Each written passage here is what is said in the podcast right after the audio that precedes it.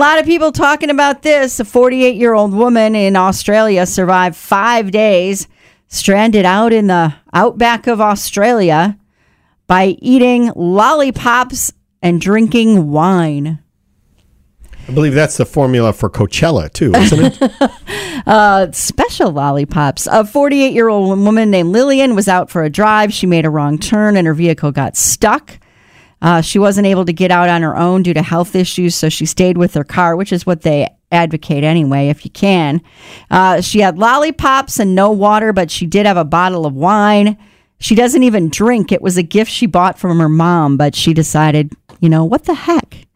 And uh, she was a little dehydrated, but she's okay. And in her car, she had sunshine, lollipops, and rainbows. Everything that's wonderful is. Nice. You know, I was thinking I wouldn't mind that, but instead of lollipops, you know what goes really good with wine? Lik-M-Aid. I feel like you're speaking from experience, which is really scaring me.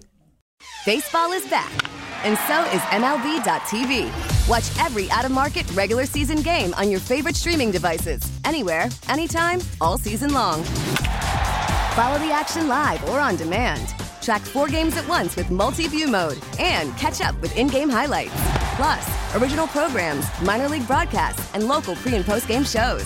Go to MLB.tv to start your free trial today. Blackout and other restrictions apply. Major League Baseball trademarks used with permission.